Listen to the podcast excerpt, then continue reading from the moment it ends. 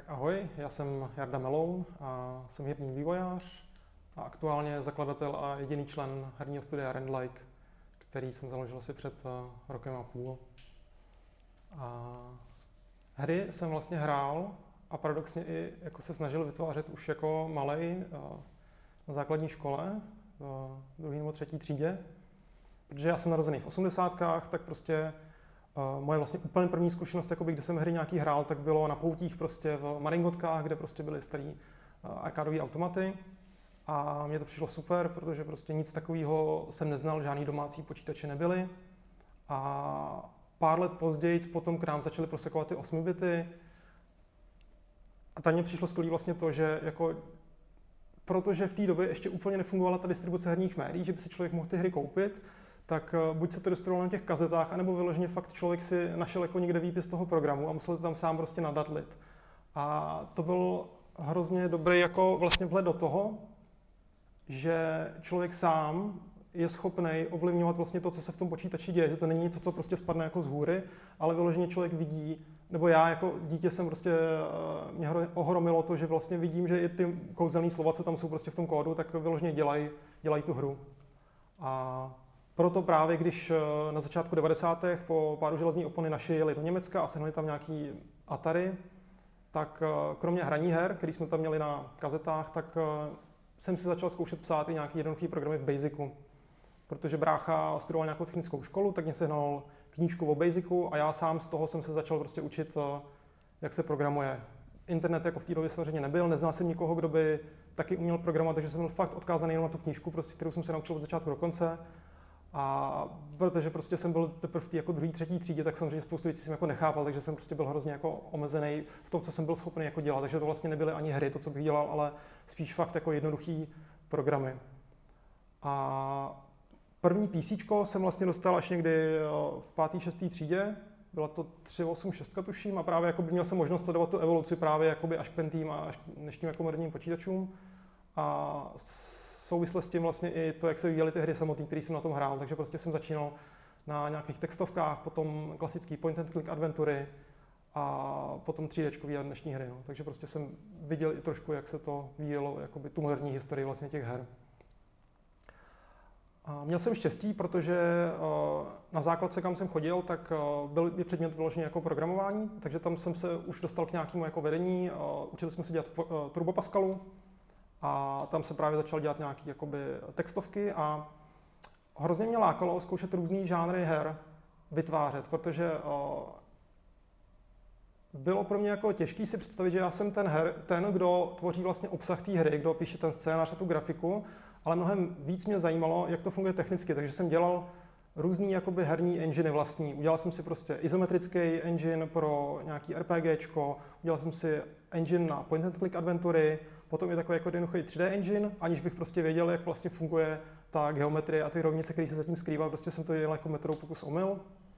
A to bylo super, protože díky tomu jsem vlastně získal zkušenosti s různýma typama her a rámcově jsem tušil, jak vlastně to vevnitř funguje. A pořád jsem vlastně čekal, že eh, ke mně jako přijde někdo a společně budeme ty hry dělat, protože prostě já jsem byl spíš jako na tu technickou stránku, takže jsem dělal ty enginy a doufal jsem, že prostě potkám někoho, kdo mě pomůže prostě psát jakoby ten, ty scénáře a prostě dělat ten obsah. Ale prostě jako ty spolužáci, tak prostě ty fakt zajímalo jenom to hraní těch her a k té tvorbě se nikdo moc neměl a prostě protože jsem z malého města z vesnice, tak tam nebyl nikdo jiný, kdo by byl schopný se mnou nějaký ten kontakt navázat. A zjistil jsem, že vlastně jsem odkázaný sám na sebe a musím eh, se sám vlastně vpravit do role toho, kdo celou tu hru dělá nějakým způsobem sám.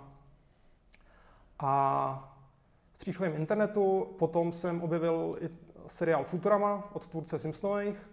Eh, to je takový prostě jako sci-fi seriál, eh, kreslený takový jakoby grafikou podobně jako Simpsonovi. A to byla skvělá v tom, že to šlo snadno kreslit pomocí vektorů. A v té době zrovna frčel Flash, takže já jsem začal nejdřív dělat jakoby grafiku eh, toho seriálu Futurama ve Flashi a od toho byl už jenom kruček jakoby zase k těm hrám, takže jsem dělal prostě jednoduché flashovky inspirované tím seriálem. A v té době jsem si myslel, že ve skutečnosti moje role spíš jakoby v tom výtvarnu a v té grafice, protože to byla většina toho, čemu jsem se jako věnoval, plus eh, tvorbě webových stránek, které v té době jako byly novinka. A to programování her nějak se jako šlo trošku stranou s tím flashem. To jsem byl ještě na střední škole a viděl jsem se vyloženě fakt, fakt jakoby v nějaký jako kreativnější profesi. A to programování jsem vlastně nevěděl, jak eh, zapojit do svého života, protože já jsem už vlastně od toho dětství věděl, že se chci věnovat tvorbě těch her, ale uh, těch studií bylo jako fakt pomálu a já jsem si nebyl jistý, že prostě by mě někde vzali, i když jsem měl nějaké jako zkušenosti s tvorbou těch svých jednoduchých her. Přišlo mi, že prostě to není jakoby dostatečný. Takže jsem prostě hodil ty hry jako na vedlejší kolej no a začal jsem kariéru v, vlastně v programování flashových aplikací. A jen tak jako po večerech jsem najednou zjistil, že existují indie hry, protože v té době začaly frčet game jammy a začal jsem se účastnit game jamu Ludum Dare. To je takový klasický game jam, který prostě trvá eh, jeden víkend a každý většinou funguje buď jakoby v jednotlivcích nebo v týmech, kde ty lidi, co se účastní, tak na nějaký zadaný téma vytvářejí jednoduchou, jednoduchou hru. A tam jsem vlastně zjistil, že fakt sám jsem schopný tu jednoduchou hru udělat, a protože mám nějaký ty předchozí zkušenosti, kdy vlastně jsem sám něco podobného dělal v tom Flashi. Tak jsem si všiml, že existuje něco, co se jmenuje Global Game Jam a to byla poměrně ambiciozní akce, protože se snažila uspořádat po celém světě lokální jako game jamy, kde ty lidi se nesedí doma u svého počítače, ale sejdou se na nějakém místě a tam ty hry dělají společně. No a takovýhle site oni chtěli mít po světě jakoby co nejvíc. V tom prvním ročníku jich bylo několik desítek nebo stovek a mě právě hrozně lákalo zkusit něco takového zorganizovat, protože jsem v tom viděl šanci poznat ve svém okolí nějaký lidi, který by právě to gymování a ty hry obecně vlastně mohlo zajímat nebo lákat. Takže jsem vzal pár svých kámošů, hledali jsme nějaký prostory, které by byly přístupné non-stop o víkendu, což nebylo pro nás v té době úplně snadné, protože jsme prostě taky jako neměli žádný kontakt ani zkušenosti. Nakonec jsme sehnali na Strahově vedle kolejích ČVUT takovou starší budovu, která původně fungovala jako tělocvična, takže nebyla moc vytápěná a protože ten Global Game Jam se koná na konci ledna, tak ty podmínky tam byly docela ostrý, protože běžně tam bylo prostě minus 5, minus 8, 10 a my jsme tam spali ve spacákách o tom víkendu, ale byla to jako super atmosféra, prostě přišlo tam 15-20 lidí, ale všichni do toho byli extrémně zapálení. Byli tam, myslím, už od prvního ročníku kluci, kteří teďka mají eh, Beat Games. A dalo to vlastně zároveň k tomu, že ten Game Jam jsme potom pořádali celých 10 let, až eh, vlastně do předloňska, kdy to utnula trošku korona a já už jsem na to neměl úplně čas. A my jsme vždycky tu akci cíleně měli jakoby maličkou, že tam bylo prostě 40-50 lidí, protože nám se líbila právě jakoby ta komorní atmosféra, kdy každý zná každýho a během toho game jamu vlastně je možný si skočit pro radu k někomu, kdo zrovna prostě řeší nějaký problém. Těch game jamů si absolvoval docela hodně, že? Protože ty máš víc než 50 her, myslím, udělaných na těch game jamech. Takže proč to je třeba pro tebe zajímavé? Mě ty game jamy lákají v tom, že vlastně během hrozně krátkého úseku, toho jednoho víkendu, občas i jednoho dne nebo pár hodin, člověk může fakt úplně from scratch udělat malou jednoduchou hru, což ve chvíli, kdy prostě já jsem třeba dělal na projektech, které trvaly k dokončení prostě měsíce až roky, bylo hrozně osvěžující. Jednak tím, že prostě najednou jsem měl v ruce ten hotový produkt, když byl prostě maličký a jednoduchý. Zároveň se často stávalo, že i během práce na té na game jamové hře se mě podařilo vyřešit nějaký problém, na kterým jsem prostě přemýšlel jako v těch větších projektech, protože prostě najednou člověk jako i v jiném prostředí prostě přemýšlí o něčem jiném, řeší nějaký technický problém a vnímá prostě z jiného úhlu jakoby tu svoji práci. Takže i jakoby na vlastně občerstvení jakoby té kreativní uh, síly nebo mysli, to bylo pro mě hrozně prospěšný.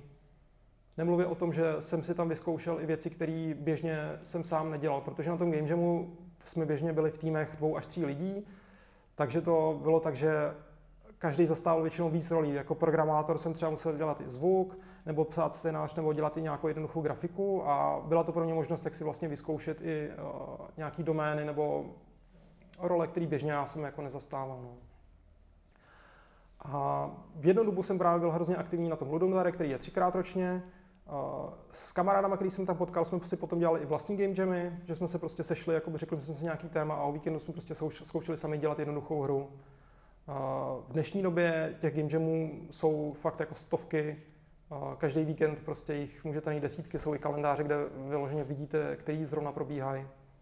A pro mě to fakt vždycky byl prostě takový skvělý jakoby časově omezený outlet té kreativity, jak udělat prostě si radost tím, že vlastně popustím úzdu té fantazie a mám teď možnost si věnovat něčemu úplně novému, protože prostě startovat nový projekt je pro mě hrozně zajímavý, protože prostě ta kreativita mě fakt baví a naplňuje.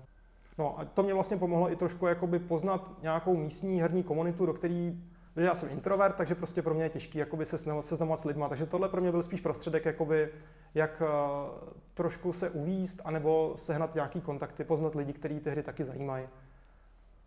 A díky tomu jsem právě našel spoustu jakoby, nových kámošů, který pak byli uh, ochotní prostě se mnou dělat i na dalších projektech. Právě třeba na aktuálním Fixfoxu tam je několik lidí, který jsem poznal na Game Jamu.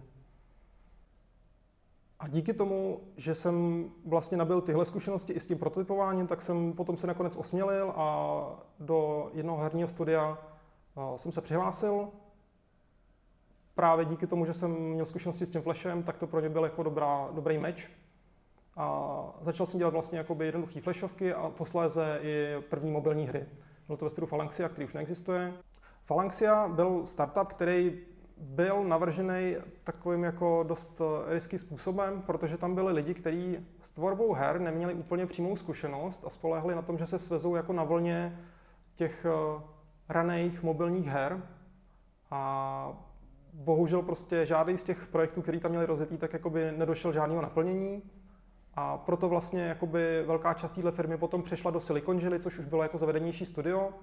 A tyhle dvě společnosti se potom jakoby sloučily. Takže já jsem vlastně aniž bych vyloženě prostě měnil nějak cíleně zaměstnání, tak jsem se najednou ocitnul v Silicon Valley.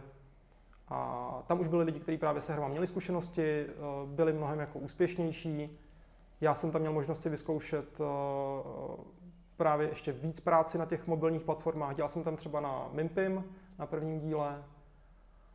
Pro mě to byl jakoby eh, dobrý pocit v tom, že jsem konečně se věnoval, nebo se živil vlastně tvorbou těch her, ale já jsem nikdy nebyl moc eh, mobilní hráč, ani teď nejsem, a tam jsem vlastně dělal hry, které bych sám si úplně jako nezahrál. Takže prostě měl jsem sice jakoby technické zkušenosti, ale nebylo to úplně to, co by mě naplňovalo.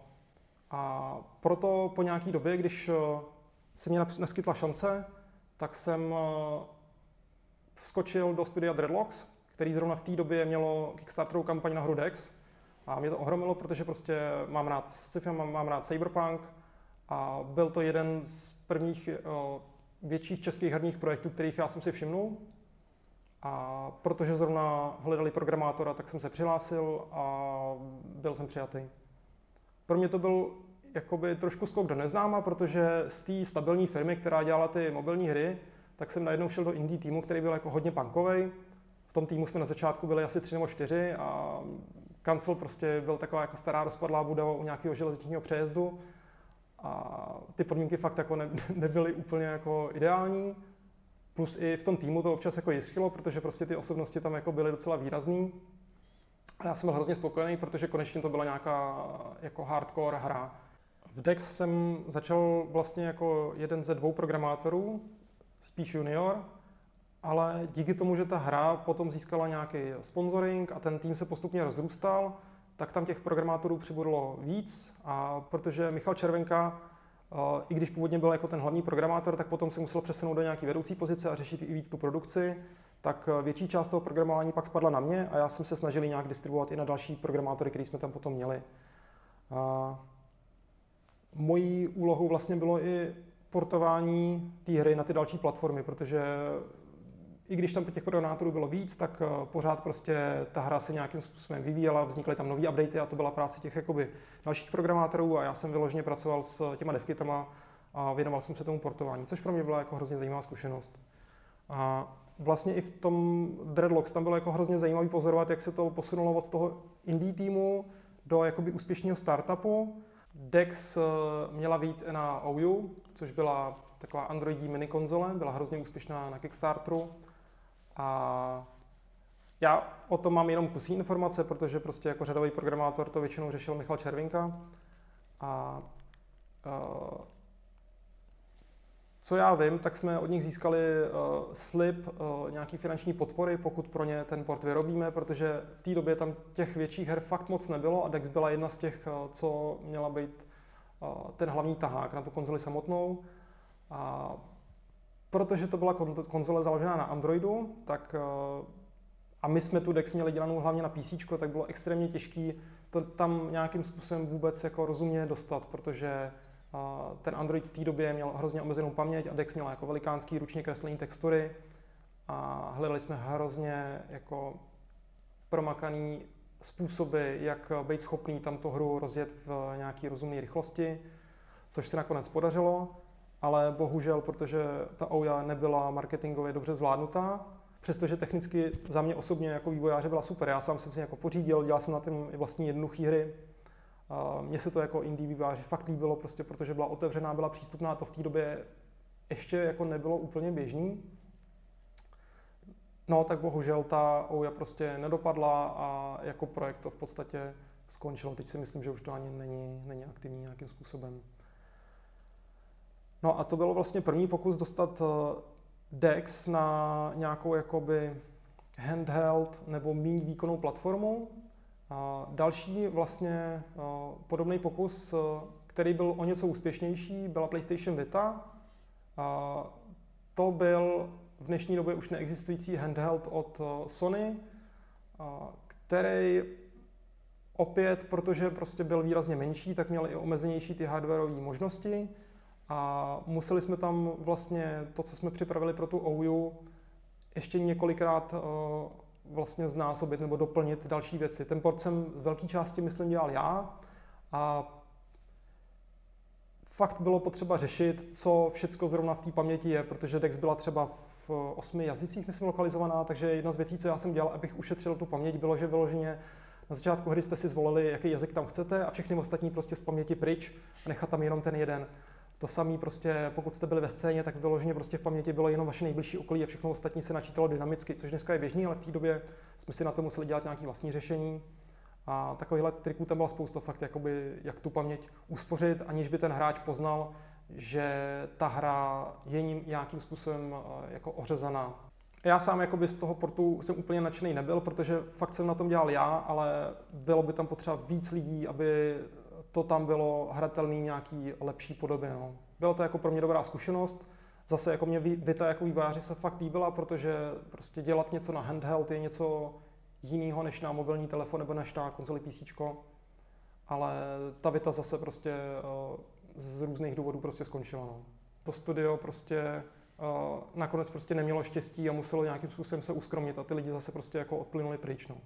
Já jsem byl jeden z nich, eh, ten hlavní důvod byl, že po tom, co byla hotová DEX, tak eh, já, který já jsem se věnoval jako fakt dlouho, několik let, protože i po tom, co byla ta hra vydaná na PC, tak právě vznikaly ty porty a já jsem fakt několik let nedělal nic jiného a už jsem potřeboval prostě se věnovat eh, je tak jako jinému projektu a trošku mít i víc kontrol nad tím, čemu se vlastně věnuju. V roce 2012 uh, eh, jsme jeli do Japonska s manželkou a Jedno z míst, které jsme tam věděli, že budeme chtít navštívit, tak byla Hiroshima, specificky Peace Memorial, což je takový místo, galerie versus uh, jako muzeum, který nějakým způsobem popisuje uh, ty hrůzy války obecně, vlastně nejenom jakoby toho, co se dělo v té Hirošimě během druhé světové, ale válečných konfliktů obecně, protože uh, tam byl zajímavým způsobem popsaný vlastně to, jak ta válka dopadla na starostu Hirošimy, který prostě řekl, jako války mezi státy jsou vlastně útok jakoby na obyvatele měst. A ty obyvatele měst jsou lidi, kteří jsou prostě mě svěřený a za ně cítím zodpovědnost. A pokud prostě si nejsou schopni dohodnout ty státy, tak prostě to musíme udělat jako my, starostové měst. A vlastně někdy po té válce vzniklo nějaký hnutí, který se snažilo o jaderné ozbrojení. A celé to místo vlastně je udělané hodně emotivně. My jsme věděli, že to bude jako silný zážitek, ale byl silnější, než jsme čekali. Já jsem nebyl nikdy v žádném koncentračním táboře, jako by tady v, v okolních státech nebo u nás. A tohle by pro mě byl vlastně první zážitek jakoby tohohle typu, vidět reálně, jaký válka a násilí prostě má dopady jako na životy obyčejných lidí. A já jsem si uvědomil, že sám jako člověk bych fakt udělal všechno pro to, abych toho nebyl součástí, jak to schvalovat, tak i nějakým způsobem tomu jako přispívat. A protože pro mě hlavní vlastně informační zdroj v té době byly fakt hry, většinou jako médií, co jsem konzumoval, tak, co, byl, co, jsem konzumoval, tak byly hry. A i moje hlavní, můj hlavní výrazový prostředek byly hry. A tak jsem si dal takový osobní závazek, že přestanu hrát a vyvíjet hry, které násilí zobrazují nějakým nekritickým způsobem. Protože podle mě hry primárně, nebo tak, jak já je vnímám, jsou skvělý nástroj na to, jak vlastně získávat nové zkušenosti, jak, jak poznávat nové myšlenky, být schopný pochopit, jak fungují třeba jiní lidi, teď nebo prostě v minulosti. A mně přijde hrozná škoda, že spousta her se omezuje jenom na to, že vás vlastně učí pořád dokola to samý. Pokud prostě jsou to střílečky, tak vás učí furt jenom jakoby mířit. Pokud to jsou bojové hry, tak vás učí jako bojovat. A mně přijde, že jakoby to je super, jsou to jako zajímavé skilly, ale myslím si, že prostě je ohromné množství věcí, které by nás hry mohly učit a tohle je jenom jeden malý výsek z nich, že prostě tady je furt ještě velikánský množství věcí, které jsme jako neproskoumali, mohli bychom je prostě díky hrám umět a úplně aktivně se to jako neděje. A proto jsem si řekl prostě, jsou věci, které by bylo lepší, kdyby hry nás učily, třeba prostě jako být laskavý nebo empatický, protože to je něco, co člověk si myslím já běžně v životě potřebuje mnohem víc, než eh, to, jak být agresivní nebo jako nad někým zvítězit pomocí síly. Prostě spíš fakt se s někým jako dohodnout nebo ho pochopit a srovnat věci prostě nějak jako smírem nebo kompromisem. No a řekl jsem si, že prostě to je něco, co zkusím promítnout i do své tvorby. Uh, jenom jakoby nemyslím si, že prostě uh, když budete hrát střílečky nebo násilné hry, tak potom budete agresivní, jenom fakt říkám, myslím si, že prostě je škoda, že ty hry mají tak uh, omezený výsek jako věcí, který který vlastně jakoby vám umožňují dělat. Proto jsem z Redlocks odešel a rozhodl jsem se, že půjdu na volnou nohu a budu se věnovat tvorbě her. Z velké části vlastně to byly zahraniční zakázky. Buď toho stylu, že někdo měl zrovna peníze a řekl si, hej, já jsem nikdy nedělal hru a mám jako hrozně skvělý nápad, tak najdu někoho, kdo mě z toho udělá ten prototyp nebo to demo. Takže to jsem byl já. Nebo to byly různý jako indie týmy, který potřebovali zrovna někoho na konkrétní roli jako programátora Takhle jsem třeba měl štěstí dostal jsem se do italského studia Santa Regione, který teďka pracuje na hře Saturnalia. Už, eh, už nějakou dobu, já jsem tam byl vlastně od toho startu a teď právě oni to nějakým způsobem jakoby zase outsourcují ten vývoj trošku. Během toho se mě ozval jeden kluk z Ameriky, eh, jmenuje se Tristan Barona, který za mnou přišel s tím, že prostě chce dělat jednoduchou 2D pixel artovou adventuru, podobnou trošku jakoby starým japonským RPGčkům. A mně se na tom líbilo to, že to je příběhový, hlavně jakoby bylo to silně jako narrativní a mě ty adventury vždycky táhly. A nebylo to žádný studio, byl to fakt jako jenom kluk, který prostě se snažil dělat hry a hrozně to lákalo. Měl na to nějaký peníze, tak jsme se dohodli a on dělal grafiku a psal to a já jsem to programoval. A tahle hra byla zajímavá tím, že vlastně to je jakoby jeho biografie. Nějakým způsobem tam je uh, popsaný jeho životní příběh, který on měl teda jako poměrně barvitý a náročný, ne úplně příjemným způsobem. Jednak protože e, on je afroameričan a má, měl zkušenosti prostě s věcmi, které se týkají duševního zdraví a kvůli tomu se přestěhoval vlastně přes celou Ameriku, přestože byl původem jakoby z New Yorku, z Brooklynu, tak se odstěhoval úplně na druhou stranu do Portlandu, kde je jako poměrně rozvinutá indie komunita. No a mě ten jeho příběh prostě lákal a rozhodl jsem se, že mu s tím pomůžu, takže jsme společně rok eh, dělali vlastně na té adventuře Don't Give Up. A pokud by vás ta hra zajímala, je to jakoby kombinace vlastně adventury a trošku bojové hry, protože tam jsou nějaký jako občas eh, puzzle nebo bojové sekvence to pro mě byl zajímavý projekt v tom, že vlastně tu filozofii jsem byl schopný nějakým způsobem jakoby naplnit, protože ta hra je přesně o tom snažit se věci řešit ne vyloženě jakoby tím bojem, ale tím, že prostě uh, hledáte smír s lidma, který prostě můžou na první pohled vypadat jako vaši oponenti.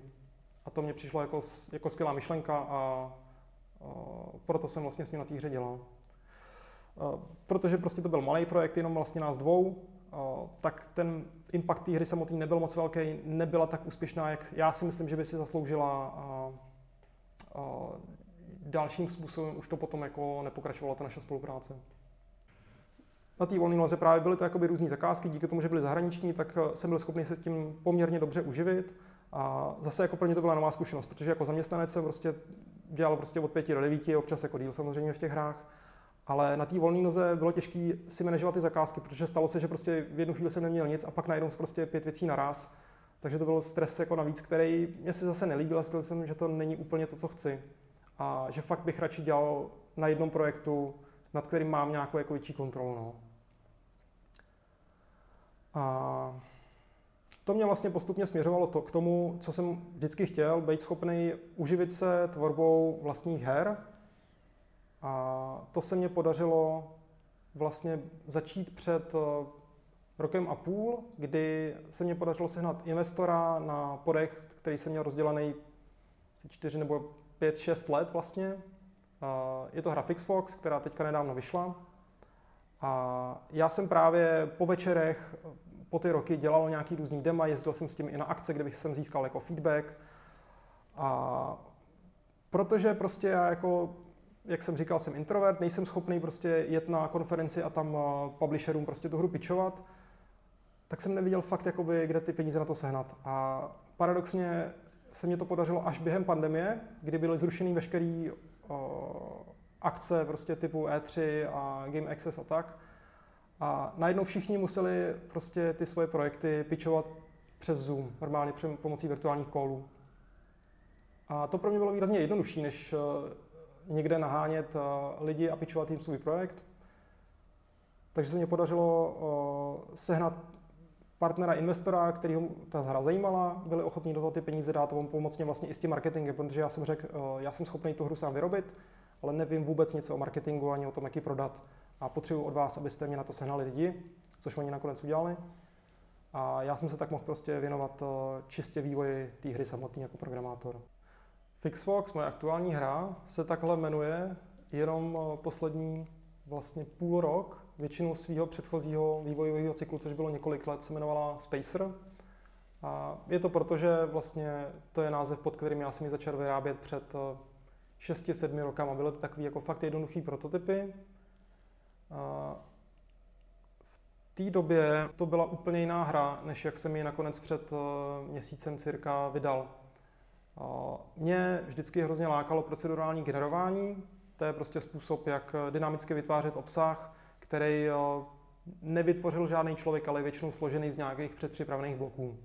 A protože mám rád sci-fi, tak jsem chtěl prostě udělat eh, nějaký procedurálně generovaný vesmírný sci-fi roguelike, Uh, inspirovala mě v tom samozřejmě hrozně No Man's Sky, tak jsem si řekl, jak by to mohlo vypadat, kdyby nějaká podobná hra byla prostě udělaná ve dvě, v 2D, v 2D top-downu v nějakém retro stylu.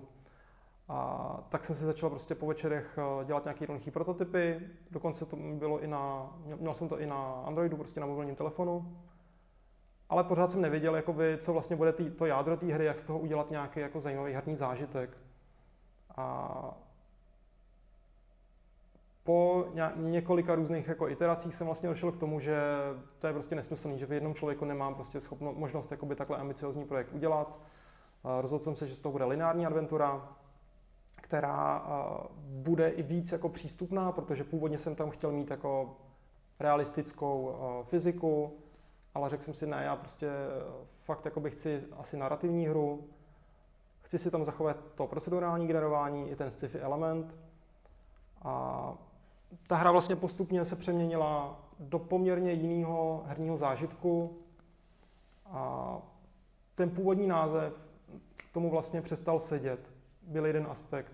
Druhý aspekt je to, že hledat Spacer v Google bylo extrémně nešikovný, protože samozřejmě Google to automaticky opravuje na Space.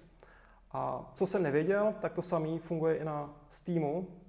A já jsem si vždycky říkal prostě, OK, mě ten Google zase tak nevadí, ty lidi budou stejně vždycky klikat jenom na odkazy, ale ono to není pravda, fakt jakoby je důležité, aby prostě ta hra měla ten název unikátní a snadno dohledatelný. A platí to právě i pro ty vyloženě digitální story. Takže prostě po konzultaci s agenturou, která mě pomáhá s marketingem, jsme se dohodli, že zkusíme ten název změnit. Já jsem měl v šuplíku různý návrhy, ten Fixox byl právě jeden z nich. A já jsem právě jakoby o tom váhal už docela dlouho, jestli to název té hry změnit. Myslel jsem si, že už je na to pozdě, že prostě už to je takhle jako rozjetý. Ale ve skutečnosti, protože já jsem tomu marketingu nevěnoval jakoby skoro žádnou pozornost, měl jsem jako fakt extrémně málo followerů, tak uh, byla furt ještě dobrá příležitost to změnit, takže s jejich pomocí uh, jsme ten název prostě upravili tak, aby byl s nás dohledatelný, aby byl uh, s nás i srozumitelný, protože u toho Spaceru každý to čet jakoby jinak, i v různých jazycích prostě ty lidi si nebyli úplně jistí, jak to číst a potom je důležité to, aby když vám někdo řekne název té hry, tak abyste aspoň rámcově tušili, jak se to píše, jestli prostě to je zkratka, nebo jestli, jak, jak vlastně to jako máte psát, v jakém jazyce. No. A u toho Fixfoxu to bylo výrazně, výrazně jednodušší. Mně se líbilo, že oni vlastně ty marketáci k tomu přistoupili i poměrně jakoby analyticky a u všech těch alternativních názvů, které jsme zvažovali, tak eh, řešili právě různé aspekty, jako jak snadno je to předatelný ústně, jak dobře to je vyhledatelný, jak eh, eh, chytlavě to jako zní. A nakonec prostě ten Fixfox se ukázal jako nejlepší alternativa a já jsem za to hodně rád. Nějaká tvoje inspirace pro tu hru, možná trošku vidět právě v těch tvojich začátcích, že je to vlastně taková jako vesmírná věc. Ty jsi měl rád tu Futuramu, dělal jsi vlastně ty fan stránky. Máš tam nějaké ty minihry s tím, že tam jíš, což vlastně taky si v rámci té Futuramy měl takovou podstránku Foodorama. A zároveň tam někde máš napsáno, že v určitý moment se to v tobě zlomilo, že ta Futurama už tě zas spíš začalo inspirovat spíš anime. A je pravda, že ten Fix Fox je takový trošku jakoby do toho japonského stylu možná. Hlavně ten tvůj parťák, tam ten robot je takový vyloženě jak z nějaké japonské hry vystřižený. Mi aspoň osobně hmm, připadá. Hmm, jako hmm, takový... hmm. Těch inspiračních zdrojů tam byla velká spousta, protože ten projekt trval dlouhou dobu. Jak jsem říkal, tak na začátku to bylo spíš jako hardcore sci-fi, kde eh, já mám rád eh, AC Clarka a jeho romány, třeba 2001 Vesmírná Odyssea. A to byly ve skutečnosti jakoby ty důležitější uh, inspirační zdroje, ten uh, jakoby cute vzhled a uh, ta jakoby víc přístupná nebo roztomilejší grafika přišla až fakt jakoby pozdě ve chvíli, kdy jsem se rozhodl tomu dát uh, ten lineární narrativ. A je to tak, jakoby já jsem začal vlastně na té Futuramě, která je prostě sci-fi, uh, měl jsem rád prostě jakoby humorní seriály a ta Futurama prostě byl takový jako humorný sci-fi manifest, a dělal jsem právě vyloženě webovou stránku, která popisovala jeden aspekt té Futuramy toho seriálu, to bylo jídlo, takže prostě jsem si našel veškeré jako reference, které se týkaly toho jídla v tom seriálu. Možná je to proto, že já prostě jídlo mám rád, rád i vařím a to se pak promítlo právě i do toho Fixfoxu, kde prostě to jídlo je takové jako uh, vizuální aspekt, který tam je poměrně výrazný tím, že uh, ta planeta samotná prostě vizuálně připomíná různý druhy jídla, věci, který, pomocí kterých tam vlastně opravujete ty přístroje, tak uh, jsou různý, různý druhy jídla, jako banán, jabko, prostě sandwich, nevím co. A i ty názvy lokací, které v té hře nacházíte, tak prostě jsou nějakým způsobem jakoby, uh, inspirovaný různýma druhama jídla. Potom, co vlastně uh, mě přestala vyloženě zajímat ta Futurama, tak jsem objevil eh, anime a Japonsko. Zjistil jsem, že i v Čechách existuje poměrně rozvinutá anime komunita a já jsem prostě do ní skočil rovnýma nohama. A proto vlastně jsem v té době ty hry trošku odsunul úplně stranou a začal jsem se věnovat tvorbě videí, protože jednou, jeden jakoby ze způsobů, kterým ty fanoušci anime se projevují, jsou takzvané AMV. To jsou videoklipy stříhané z anime seriálů. A v té době mě právě bavil jako hrozně střih videa editace, takže prostě uh, jsem se začal věnovat tomu a říkal jsem si, hej, prostě já asi fakt bych měl dělat teda spíš jako to video, než nějakou grafiku nebo programování. A až potom nějakým způsobem zase jsem se jako stočil zpátky díky škole, kde jsem uh, studoval počítačovou grafiku a to bylo jako hodně technický, tak jsem se stočil zase zpátky k té technice a k tomu backendu, k tomu programování. No a všechny tyhle zdroje jakoby možná vlastně i díky tomu, že uh, přes to anime jsem se dostal k japonským hrám, které jsou fakt jakoby vizuálně i náplní trošku jiný než ty západní. A třeba když se podíváte na Animal Crossing, tak prostě ten vizuál i jakoby ten nádech té hry je jiný. A to je vlastně to i, co jsem se já snažil nějakým způsobem dosílit v tom Fixfoxu, aby ta hra prostě byla přístupná, aby byla pohodová a nějakým způsobem ten hráč eh, tam nebyl neustále pod nějakým tlakem, ale měl možnost si určovat eh, to, jakým tempem bude hrát a čemu se zrovna v té hře bude věnovat. Není to tak, že by prostě to bylo jakoby bez eh, vyložení jakýchkoliv konfliktů nebo nedějový. To se tam eh, rozhodně děje, zvlášť ke konci ta hra prostě má trošku jako temnější nádech, protože eh, to, co vy tam vlastně děláte, je, že opravujete stroje, ale kromě toho potkáváte i spoustu postav, které mají nějaké jako problémy v minulosti a vy se snažíte díky tomu, že je poznáte a poznáte vlastně, čím prošli, co si prožili, máte možnost eh, ty znalosti použít potom k tomu, abyste ty jejich traumata nebo duševní problémy nějakým způsobem vyřešili a vlastně opravíte ne stroj, ale osud nějakého člověka nebo postavy, kterou, kterou tam potkáváte.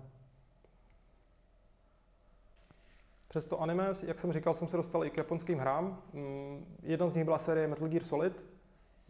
Spousta lidí jakoby je moc nemusí, protože jim přijde prostě teatrální nebo přehnaná. Já jsem na to tak trošku jako zvyklý od toho Kojimy a ve skutečnosti si to docela užívám, ale kromě toho mě se hrozně líbí i ten systematický design, který v tom Metal Gearu je vidět, že vlastně jakoby tam postupně získáváte nové zkuš- eh, schopnosti, které se jakoby nabalují a docela dobře sedí dohromady s celým tím světem.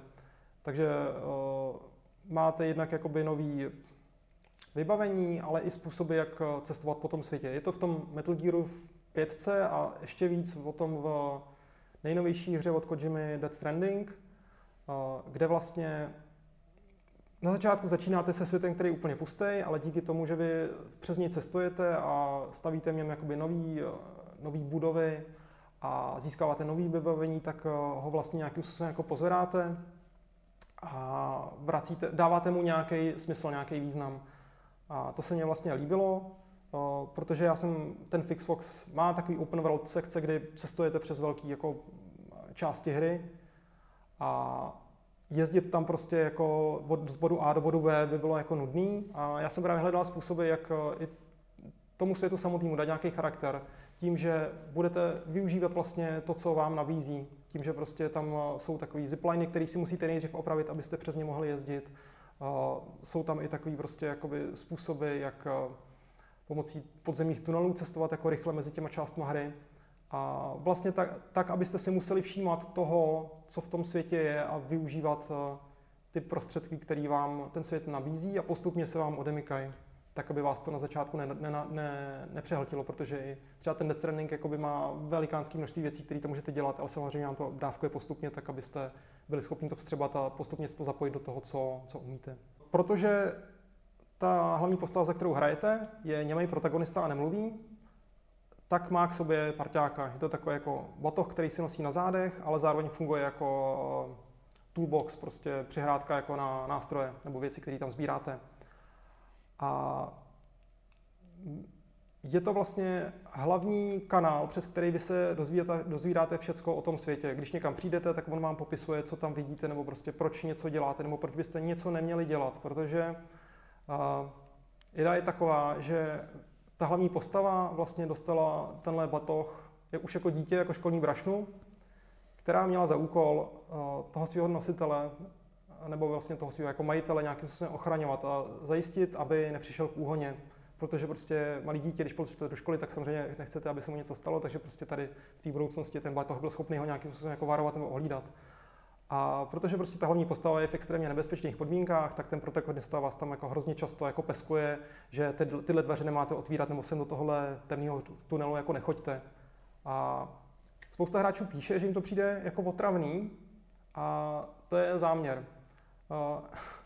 Já jsem chtěl tam udělat takový jako zajímavý příběhový ark, kdy ten váš společník vlastně celou dobu se o vás hrozně strachuje, ale jakoby čím dál více stupňuje to nebezpečí, v kterém jste, až on jako jedno jenom zjistí, že vlastně není možný vás ochránit před vším. A je nějaký bod, za který prostě vy už musíte jít jako sami a on vás jako neochrání, nepomůže vám. A moje paralela byla prostě fakt jako osobní, protože prostě uh, já jsem se před rokem a půl stal otcem, máme dítě a na začátku jsme z něj byli hrozně vyukaní, hrozně jsme se o něj báli, prostě pořád jsme za ním běhali a zjistil jsem, že to není možné, že prostě člověk musí postupně jakoby být OK s tím, že to dítě je v nějaké nebezpečné situaci, musí mu dávat nějakou volnost, aby mělo možnost se rozvíjet a ten svět nějakým způsobem poznávat. A to mě přišlo jako zajímavý promítnout vlastně do toho společníka, který eh, vás tam nejdřív prostě hrozně jako drtí, ale potom jako uzná, že vlastně to není, není možný a je schopný vám tu volnost, volnost dát nějakým způsobem. Hlavní postava Fixfoxu vypadá jako liška. Už prostě v předchozích iteracích to mělo být nějaký chlupatý zvíře, protože mi to přišlo jako zajímavý typ postavy. Eh, až dodatečně jsem si k tomu myslel ten lore celého toho světa, který je o tom, že eh, Země v té budoucnosti té hry se ochladila a lidi, aby byli schopní nějak pohodlně přežít, tak eh, postupně se geneticky přeměnili na zvířata tím, že prostě do své DNA přidali DNA nějakých savců různých, který měli kožich a díky kožichu prostě jim bylo jako v té eh, chladnější atmosféře pohodlně. Ale protože některý eh, savci hibernují v zimě, tak i ty lidi vlastně získali schopnost pokročilejší hibernace a to mohli pak využít na mezihvězdní lety, kdy prostě ten člověk jako je hibernovaný, někam dlouho letí, ale během toho je schopný prostě v pohodě přežít, protože prostě má ty hibernační geny. Spousta lidí teďka jako po tom, co ta hra vyšla, tak reaguje na to, že to je dobrý způsob, jak eh, vlastně legitimizovat furries, což jsou lidi, kteří mm, jsou jako velký fanoušci do postav, který vypadají jako zvířata. Eh, já vlastně o té komunitě moc nevím a Doufal jsem jenom, že se jim to bude líbit, ale nechtěl jsem jim, jim jít nějak jako na ruku, protože já fakt jako uh, jsem v tomhle poměrně naivní, mám prostě tam to, že mě se prostě jakoby tenhle styl postav asi líbí, ale jakoby nejsem, nevidím v tom nic dalšího, ani jakoby nevím vlastně, jak, uh, co na tom zajímá ty ostatní lidi z té komunity, těch furries. Já to mám jako takhle jednoduchý, spousta lidí prostě to často používá jako prostředek, jak eh, se nějakým způsobem identifikovat s jinou postavou, než, eh, než, než tak, jak jako sami jsou. No. A mám vlastně radost, že přestože tomu fenoménu úplně nerozumím, tak evidentně se mě podařilo do toho docela dobře trefit, protože ty lidi píšou, že fakt jakoby z toho mají radost a uh, mají z toho fakt jako dobrý, dobrý zážitky z té hry. No. Jak teda to vidíš teď, když seš vlastně měsíc po vydání té hry na Steamu teda zatím, a, tak um, a já začnu trošku ze široka. Já jsem vždycky byl spíš eh, programátor, myslel jsem si, že marketing je něco, co dělají jako jiní lidi a, a bylo to pro mě tak trošku zprostý slovo, Protože jsem viděl z toho marketingu hlavně jakoby ty nekralý praktiky, kdy prostě lidem se tlačí věci, které jako je úplně nezajímají, nebo reklamy, které jsou fakt jako všetečný. A proto jsem doufal, že se sám marketingu nebudu muset nikdy nějak aktivně věnovat. Potom, co jsem začal dělat jako indie hry, tak jsem zjistil, že vlastně to je hloupost, protože prostě ten marketing a to, jak tyhle hry dostat mezi lidi, je skoro větší část toho úsilí, než jak ty hry samotné vyrobit protože v dnešní době prostě těch indie her vycházejí stovky týdně, takže je extrémně důležité se prosadit. A já jsem tohle prostě dlouho zanedbával, i předtím, než jsem si toho investora našel a vlastně i během toho, co jsem ho měl, tak eh, oni mi sice slibovali, že mi tu marketingovou podporu, podporu nějakým způsobem poskytnou, ale bohužel to přišlo až příliš pozdě. Takže aktivnější marketing měl ten Fixfox vlastně jenom poslední půl rok a to je hodně málo na to, abyste nazbírali dostatek lidí, kteří uh, vlastně si budou ochotní tu hru koupit. Takže podle našich očekávání uh, ty prodeje teď prostě nejsou tak uh, vysoký, jak bychom rádi. Co mě ale hrozně mile překvapilo, je, že fakt se nám rodí úžasná komunita kolem té hry na našem Discordu, kam denně přibývají noví lidi. Fixox má extrémně pozitivní reviews A já jsem za to rád, protože fakt se nám podařilo vyloženě si najít cílovku těch lidí, pro který jsem se tu hru snažil udělat, který třeba běžně hry jako tolik nahrajou, anebo prostě nemají úplně rádi střílečky nebo hry, které jsou jako hodně konfliktní, tak tohle se jim fakt jako trefilo do noty a oni sami píšou, že prostě jsou za to rádi a i se jim líbí ten samotný příběh té hry a vlastně to, co se, ty témata, kterým já se tam snažím věnovat. No. Takže z toho mám fakt eh, velikánskou radost. Hmm.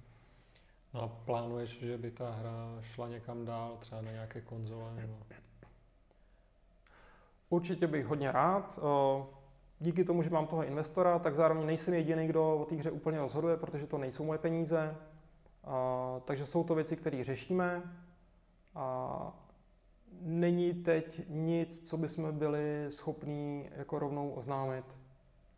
Já bych určitě rád, jsou platformy, které pro to by byly extrémně vhodné a už jenom díky tomu, že si myslím, že na jiných platformách jsou další lidi, pro který prostě ta hra je jako vhodná, tak eh, doufám, že se nám podaří je k ním dostat. Hmm. A, no a kromě, kromě teda nějakých případných uh, port, portů, uh, plánuješ nějakou další hru, nebo chtěl bys zůstat v tom vesmíru Fixfoxu, nebo? A tomu Fixfoxu jsem se věnoval fakt dlouho, jak jsem říkal, prostě bylo to 5-6 let a to je docela dlouho jako a člověka prostě, který je tvůrčí, tak často to jako omrzí a už začnou svrbit prsty, takže já bych rád si zkusil něco jiného. A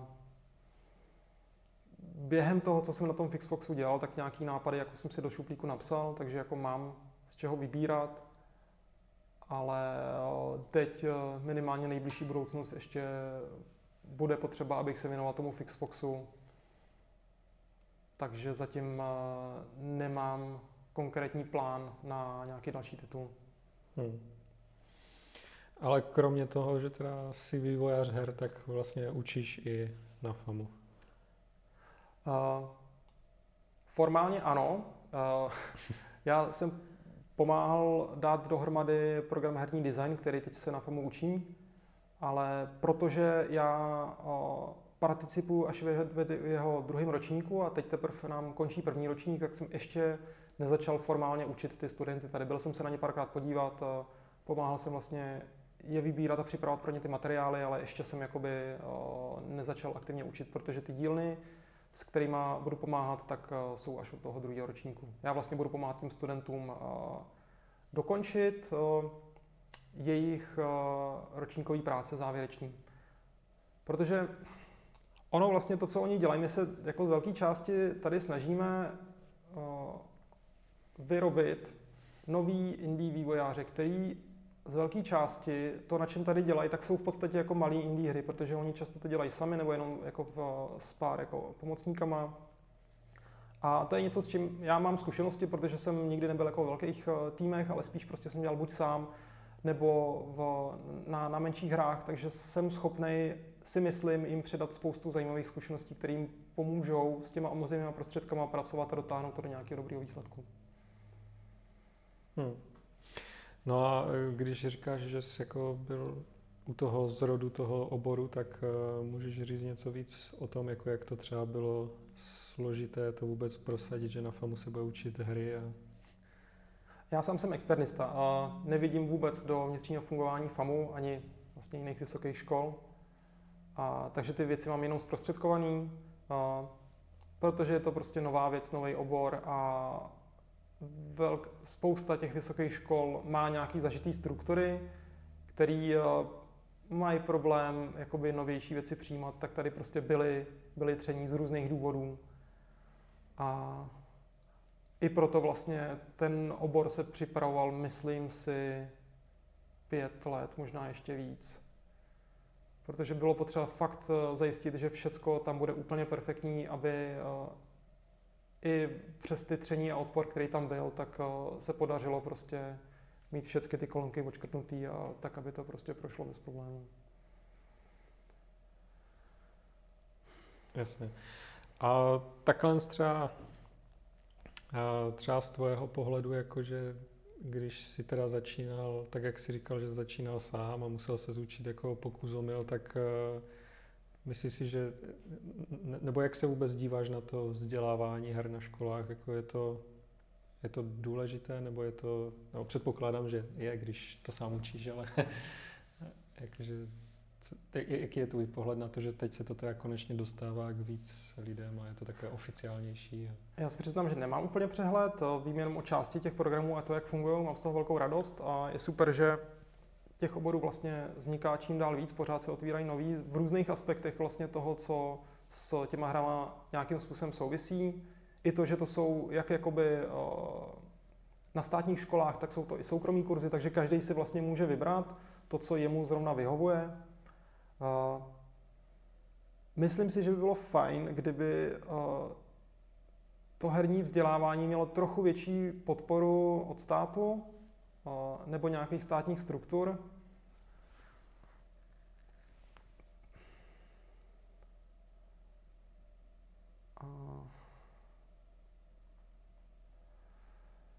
Zároveň mám jako docela radost z toho, že vlastně to FAMu trošku jakoby se snaží udržet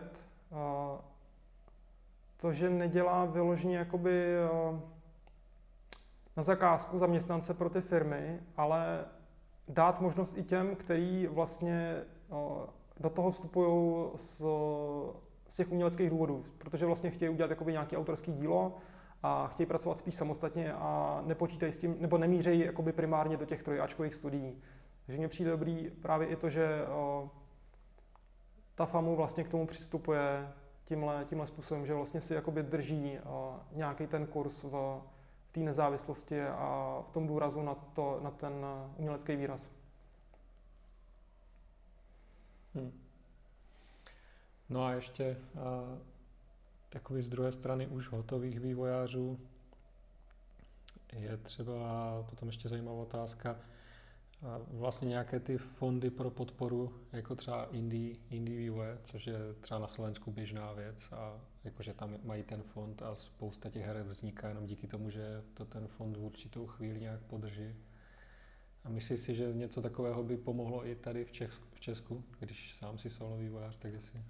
Já jsem jako v tomhle samozřejmě biased, protože prostě uh, já jako dělám malé projekty a mám startup, takže pro mě by taková možnost byla extrémně zajímavá. A z toho, jak vidím, jak ta právě podpora herních projektů funguje jinde ve světě, ať už v Evropě nebo v Americe, tak si myslím, že to je něco, co může tu nezávislou herní scénu extrémně dobře podpořit.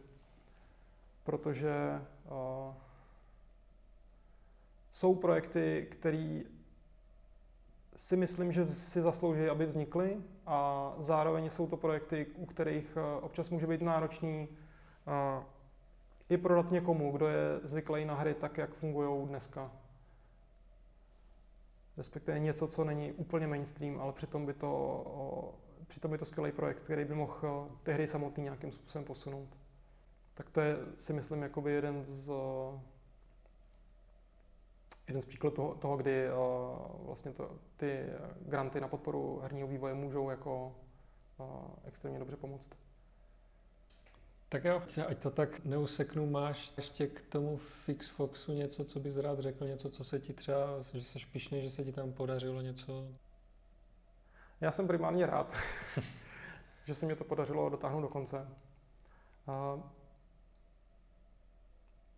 Vzniklo to za úplně jiných podmínek, než uh, jsem si původně představoval, než uh, asi každý jako doufá, že prostě uh, bude schopný jako ty hry vyvíjet, protože prostě přišla pandemie a prostě různý složitý situace i v mém osobním životě. A proto jsem rád, že prostě se mi podařilo tu podporu sehnat. Měl jsem velký štěstí, protože je spousta projektů, který by si to zasloužili a tu podporu nemají. A jsem vlastně rád, že fakt jakoby i ta hra si našla tu komunitu a ty hráče, kteří píšou, že uh, fakt jako jim to mluví z duše. A i přesto, že prostě jejich život stojí jako zaprt a mají to fakt jako těžký, tak tohle je něco, k čemu oni jsou schopní se utíct a co jim prostě dodá ten klid a pohodu. A to je něco, čím já jsem si fakt do poslední chvíle nebyl jistý, protože dělal jsem na to sám. Sice jsem měl nějaký testery a jako lidi, kteří mi pomáhají s tím marketingem a ty, ty jako mě říkali jako jo, to je hezký prostě, bude to, bude to fajn, ale uh, když vám to řekne někdo úplně cizí, kdo k vám nemá žádný vztah, tak to má pro mě osobně mnohem větší cenu. Když vidím, že uh, jsem to fakt dokázal jakoby zasáhnout do toho, do toho terčenu, kde jsem doufal, že uh, ty lidi jako budou. Hmm. Tak jo, tak uh, já ti teda budu přát, ať se to postupně uh, dostane k víc lidem a uh, prodeje rostou. A ať se ti teda vydaří i od září začínající tvůj ročník vyučování. A díky moc, že jsi udělal čas na rozhovor. Já děkuji, děkuji za pozvání.